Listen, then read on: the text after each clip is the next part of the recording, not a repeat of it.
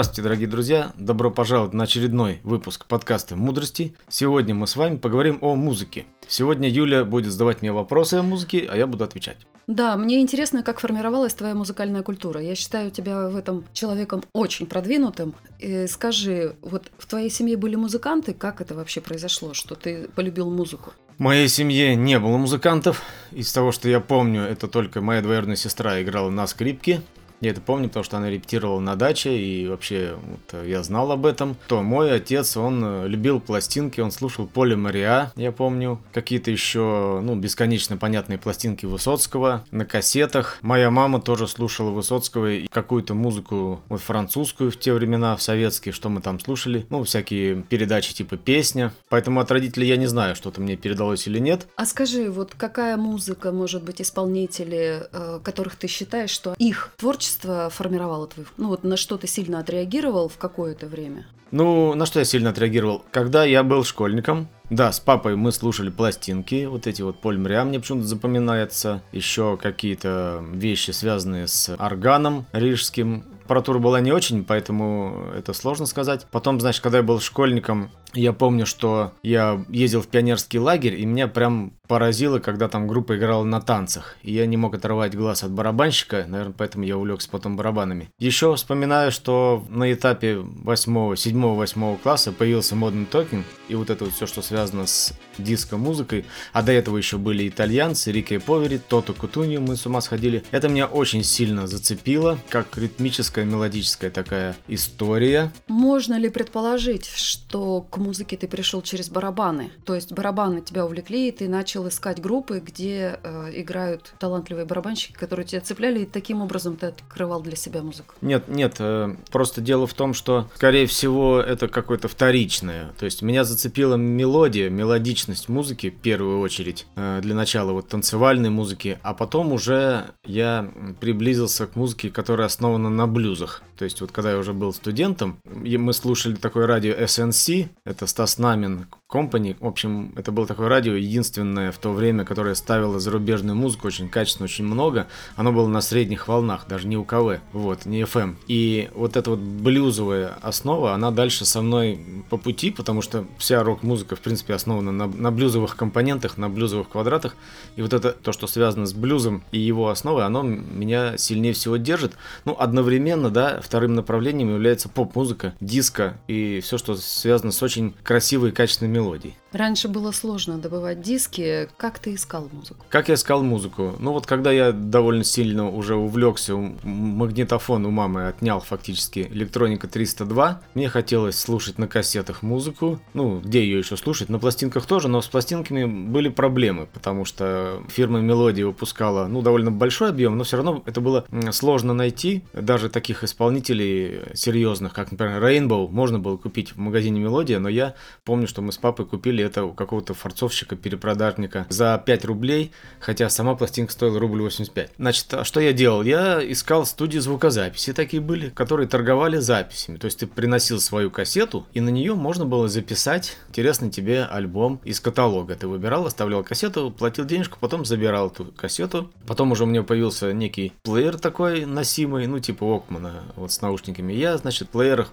постоянно вот слушал кассеты и на электронике 302. Вот. А можешь ли ты сказать, что русский рок повлиял на тебя как на личность? Если да, то как? как на личность. Ну, нельзя быть в стороне от русского рока, и все разные, э, все разные описания этому понятию придают. В общем, э, для меня русский рок в первую очередь это Наутилус Помпилиус и кино. Наверное, сначала кино, именно альбом «Группа крови», когда кино появилось. Мы были там в каких-то последних классах школы, потом появилась, э, потом появился Наутилус Помпилиус, потом подтянулся я к машине времени, ну, видимо, через брата. Потом, ну, вот немножечко Алиса, какие какие-то группы похожие, вот, ну, Чаев, Чаев, да? Алиса, тихо, это не к тебе вопросы.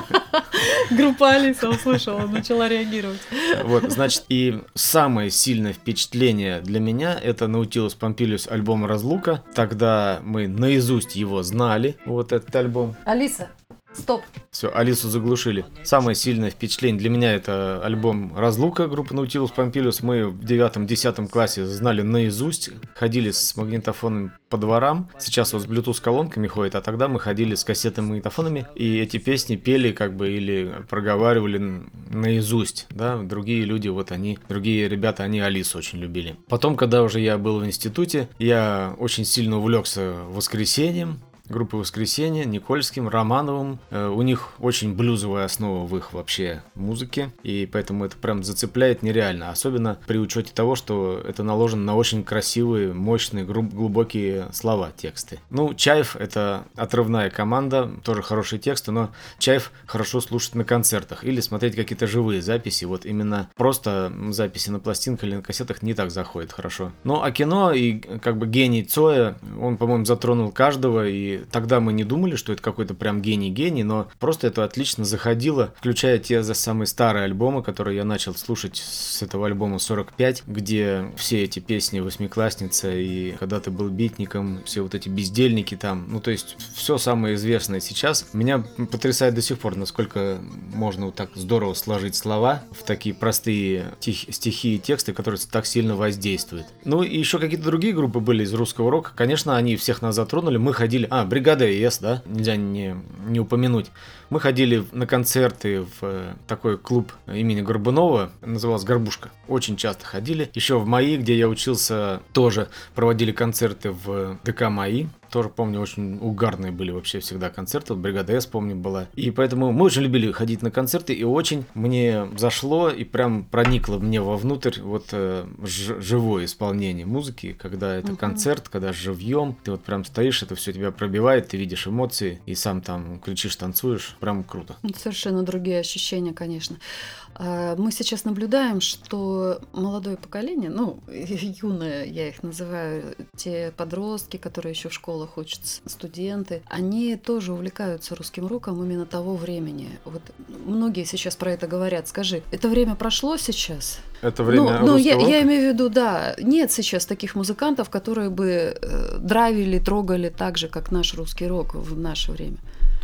Ты знаешь, э, они, наверное, есть. Просто мы настолько, вот, говорится, наше поколение настолько привыкло слушать то, что ему когда-то понравилось, да? Нет, я-то как раз говорю про то, что 16-летние, э, 20-летние, они точно так же слушают рок, как и мы. Вот именно тот, того времени. Да, почему? Потому что, скорее всего, ну, может быть, не появляется таких ярких экземпляров музыки, которые можно отделить друг от друга. Ну, например, вот возьмем группу Нервы. Это очень яркий такой экземпляр. Я могу отметить глубоко талантливого Женю Мельковскую, который где только не играет и прекрасную группу создал. Но все-таки это что-то несколько ориентированное больше на тинейджеров, и такой глубины в его текстах нет. Видимо, дело в том, что тогда было очень мало возможностей для групп вообще существовать и вырасти. Угу. И те, кто преодолевал очень много для того, чтобы в итоге попасть на сцену, делать записи, они реально вот как бы огонь и воду проходили. Сейчас, в общем-то, ничего особо не нужно, чтобы, ну,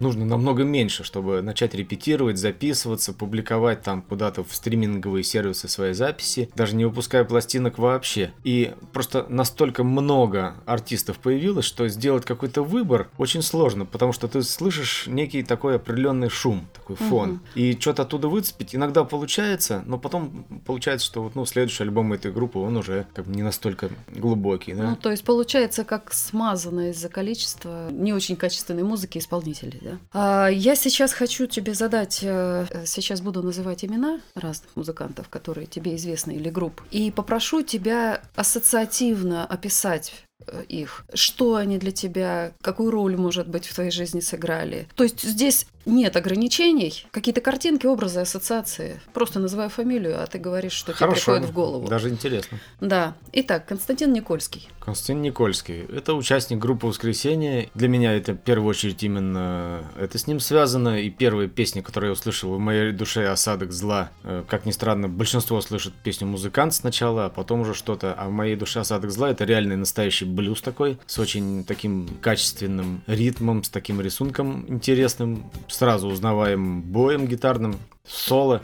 То есть бесконечно талантливый человек, музыкант, и особенно это связано с текстами, которые он пишет для своих песен.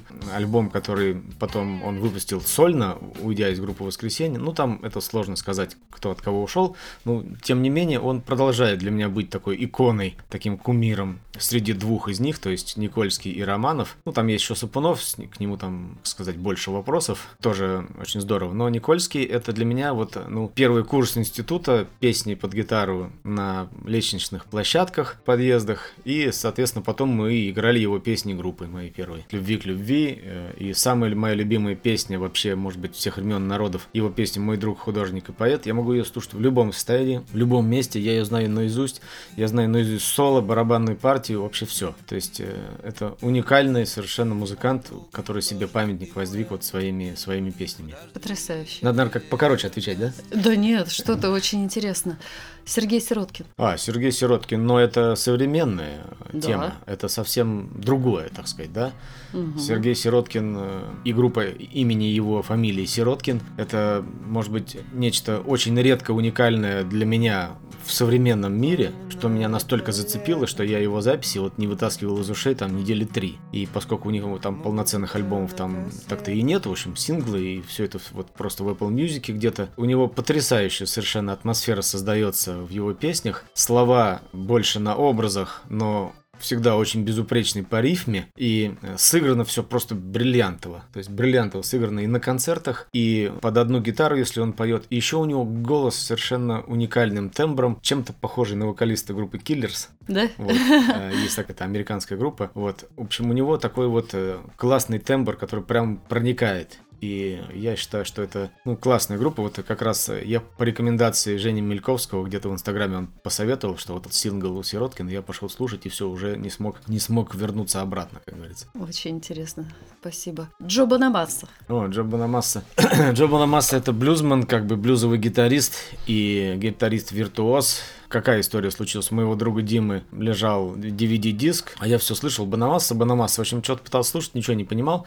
А тут DVD-диск у него лежал, я говорю, да посмотрим-то, что у тебя, этот концерт лежит, ты его еще смотрел, не смотрел, он не вспомнил, смотрел ли он его. Мы включили и все мы пропали, потому что э, этот концерт очень энергетичный в Royal Albert Hall в Лондоне. Очень классные рифы блюзовые и бесконечные филигранные соло такие Джо Банамасса выдает. Он же там рассказывает про себя немножко. Потом в этом концерте у него еще участвует Эрик Клэптон, еще какие-то люди. И все, я потом начал слушать альбомы Who Killed John Henry, то есть баллада там про Джона Хенри, где и самый известный вот этот риф его. Ну, в общем, мы с Димой, когда отдыхали и был нам, как бы, так сказать, скучновато, формата мы всегда под виски, под пиво включали концерт этот Джо Банамаса в Royal Альберт Холле. Я по-прежнему считаю, что это один из лучших вообще живых выступлений кого-либо. Там у него две ударные установки играет на этом концерте, два барабанщика. Вот это вообще поразительно, все, как все, такое возможно. Все все время спрашивают, а зачем вот два барабанщика, а что, как, а что они там такое делают. Они играют немного разные партии, если слушать в записи, то это слышно очень хорошо в разных ушах, как красиво можно держать один ритм, украшая его разными такими барабанными переливами. Вот. Но Джон Банамаса очень очень крут, хотя есть люди, которые считают, что его как бы раздули как какую-то икону немножечко зазря. Я так не считаю, он совершенно заслуженно занимает там первые строчки в хит-парадах блюзовых. Вот. Да.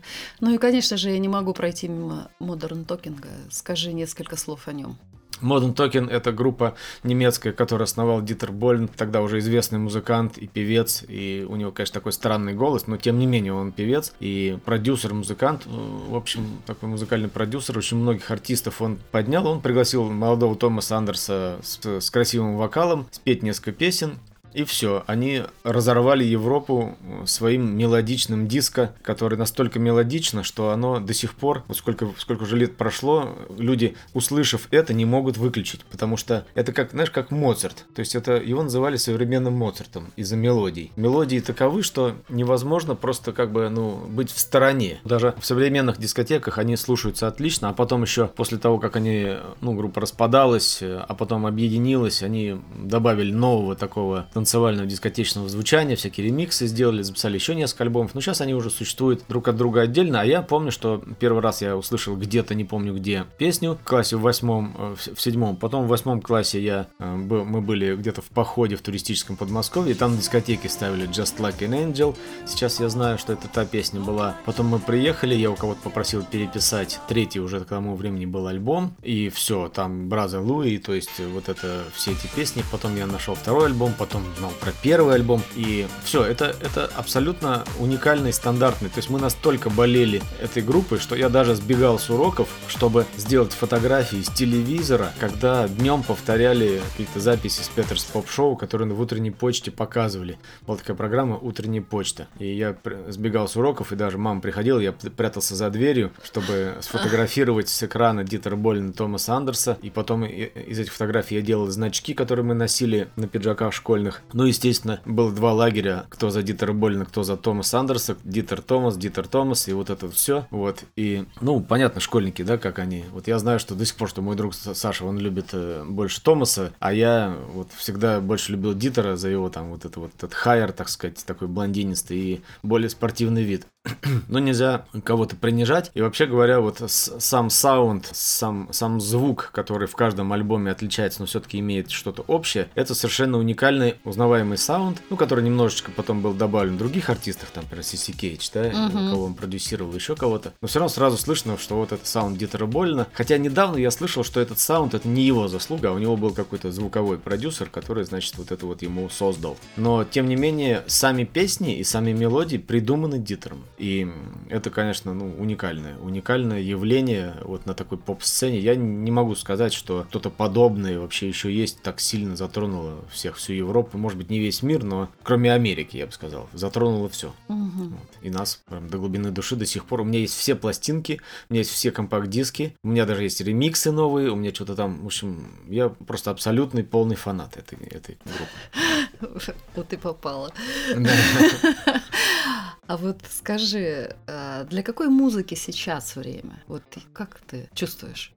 Сейчас э, не хотелось бы говорить э, на какие-то политические темы, но понятно, что жизнь в стране, она такая, ну, сложная, скажем так, да, и в сложную жизнь всегда возникают темы, которые остро-социальные. Тогда, когда мы слушали Нутиус Помпелиус, почему это было заходило? Потому что все видели, что происходит снаружи, и всем откликалось, откликались подобные тексты. Или там Чаев, например, да, или даже Машина времени. Сейчас, я думаю, время для такой же музыки, она просто немного трансформировалась, пришла рэп-культура, пришел Оксимирон, пришли талантливые всякие рэп-исполнители, которые по факту являются поэтами, я считаю, и вот их стихи, наложенные на не очень привычную для нас музыку, ну, с очень большим количеством смысловой нагрузки, если это как Оксимирон, например, да, это, это сложно, это нужно переслушивать, но потом в процессе прослушивания тебя прям пробивает до глубины души. Идут какие-то ассоциации, метафоры, да, да чтобы да. прямо не говорить. Вот если, когда был русский рок, там прямо говорили, дай мне свободу, там и прочее. А сейчас... Ну, сейчас тоже довольно прямо... Как-то по-другому. Сейчас тоже довольно прямо говорят, но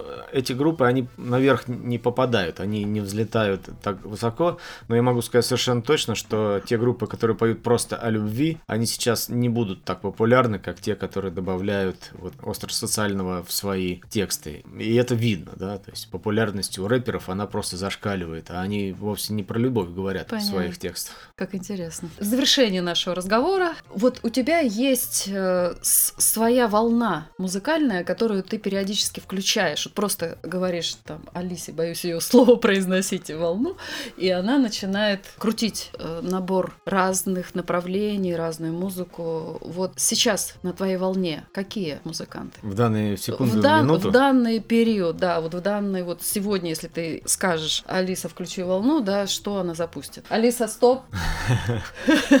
Алиса, стоп! Я хочу сказать следующее, значит, э, что я могу сказать, отвечая на твой вопрос. В данную минуту или в данный период времени у меня никогда нету какого-то определенного желания включить кого-то конкретно. Поэтому вот что касается Алисы или там звукового помощника, голосового помощника, когда вот мы слушаем музыку, да, я прошу ее чаще всего в последнее время включить лаунж. Потому что лаунж — это музыка с красивой мелодией и медленным ритмом, которая подходит для большинства занятий. Для большинства, в принципе, принципе, настроение. Если ты хочешь отдохнуть, расслабиться, лаунж поможет тебе расслабиться. Если ты что-то делаешь, фоновая музыка без слов поможет тебе делать это дело. Поэтому я вот чаще всего прошу голосового помощника, не будем называть ее имени, включить именно лаунж, и она включает, и она, видимо, ну, она запоминает, что я часто включаю, поэтому она моя, мою волну, когда она включает именно это. А вообще говоря, то, что мне нравится и как бы из чего она потом составляет список моих предпочтений, там есть хард-рок, там есть блюз, там есть Modern Token и поп-музыка какая-то, там есть Сироткин, там есть какие-то русские, какой-то русский рок, там есть группы типа YouTube и прочие. И вообще говоря, в Яндексе у меня составлены два плейлиста. Tracks of My Life — это плейлист с английскими исполнителями, и треки моей жизни — это плейлист с русскими исполнителями. И иногда я говорю там, включи, пожалуйста, плейлист треки моей жизни. И она включает мне русских. Это, а там Наутилус Помпилиус, Воскресенье, Машина, кино, все, все то, что все любят. Было бы здорово, если бы ты поделился этими двумя своими плейлистами. А, ну, Мне кажется, нашим слушателям будет интересно. Может Обязательно. Быть, хорошо Мы, послушать. Я поделюсь ссылочками на эти плейлисты в описании. Вообще у меня еще есть Дзен-канал, где у меня есть специальная статья про это, а еще у меня есть еще один Дзен-канал, который называется Music Life. Подписывайтесь, и там я пишу конкретно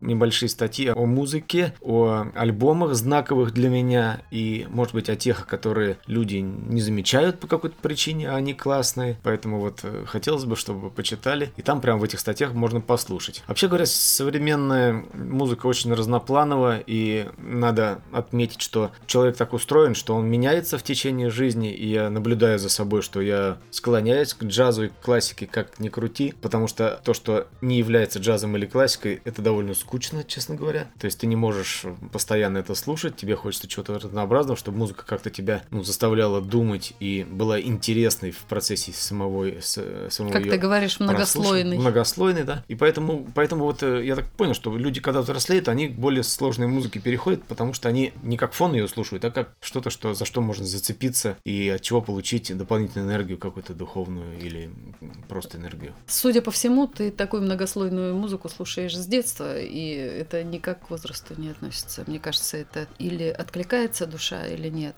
Просто сама по себе душа какая у человека, который слушает музыку. В этом ну, тоже ну, наверное, есть наше да, отражение. Наверное, может быть. Спасибо тебе за разговор. Как всегда, очень полезно и интересно. И я уверена, что это будет интересно не только мне. Я надеюсь, будет интересно тебе в первую очередь. Я ответил на многие вопросы. Дорогие друзья, слушатели, спасибо вам, что вы были с нами. Комментируйте наш подкаст. До новых встреч. Всего доброго. Пока. Пока.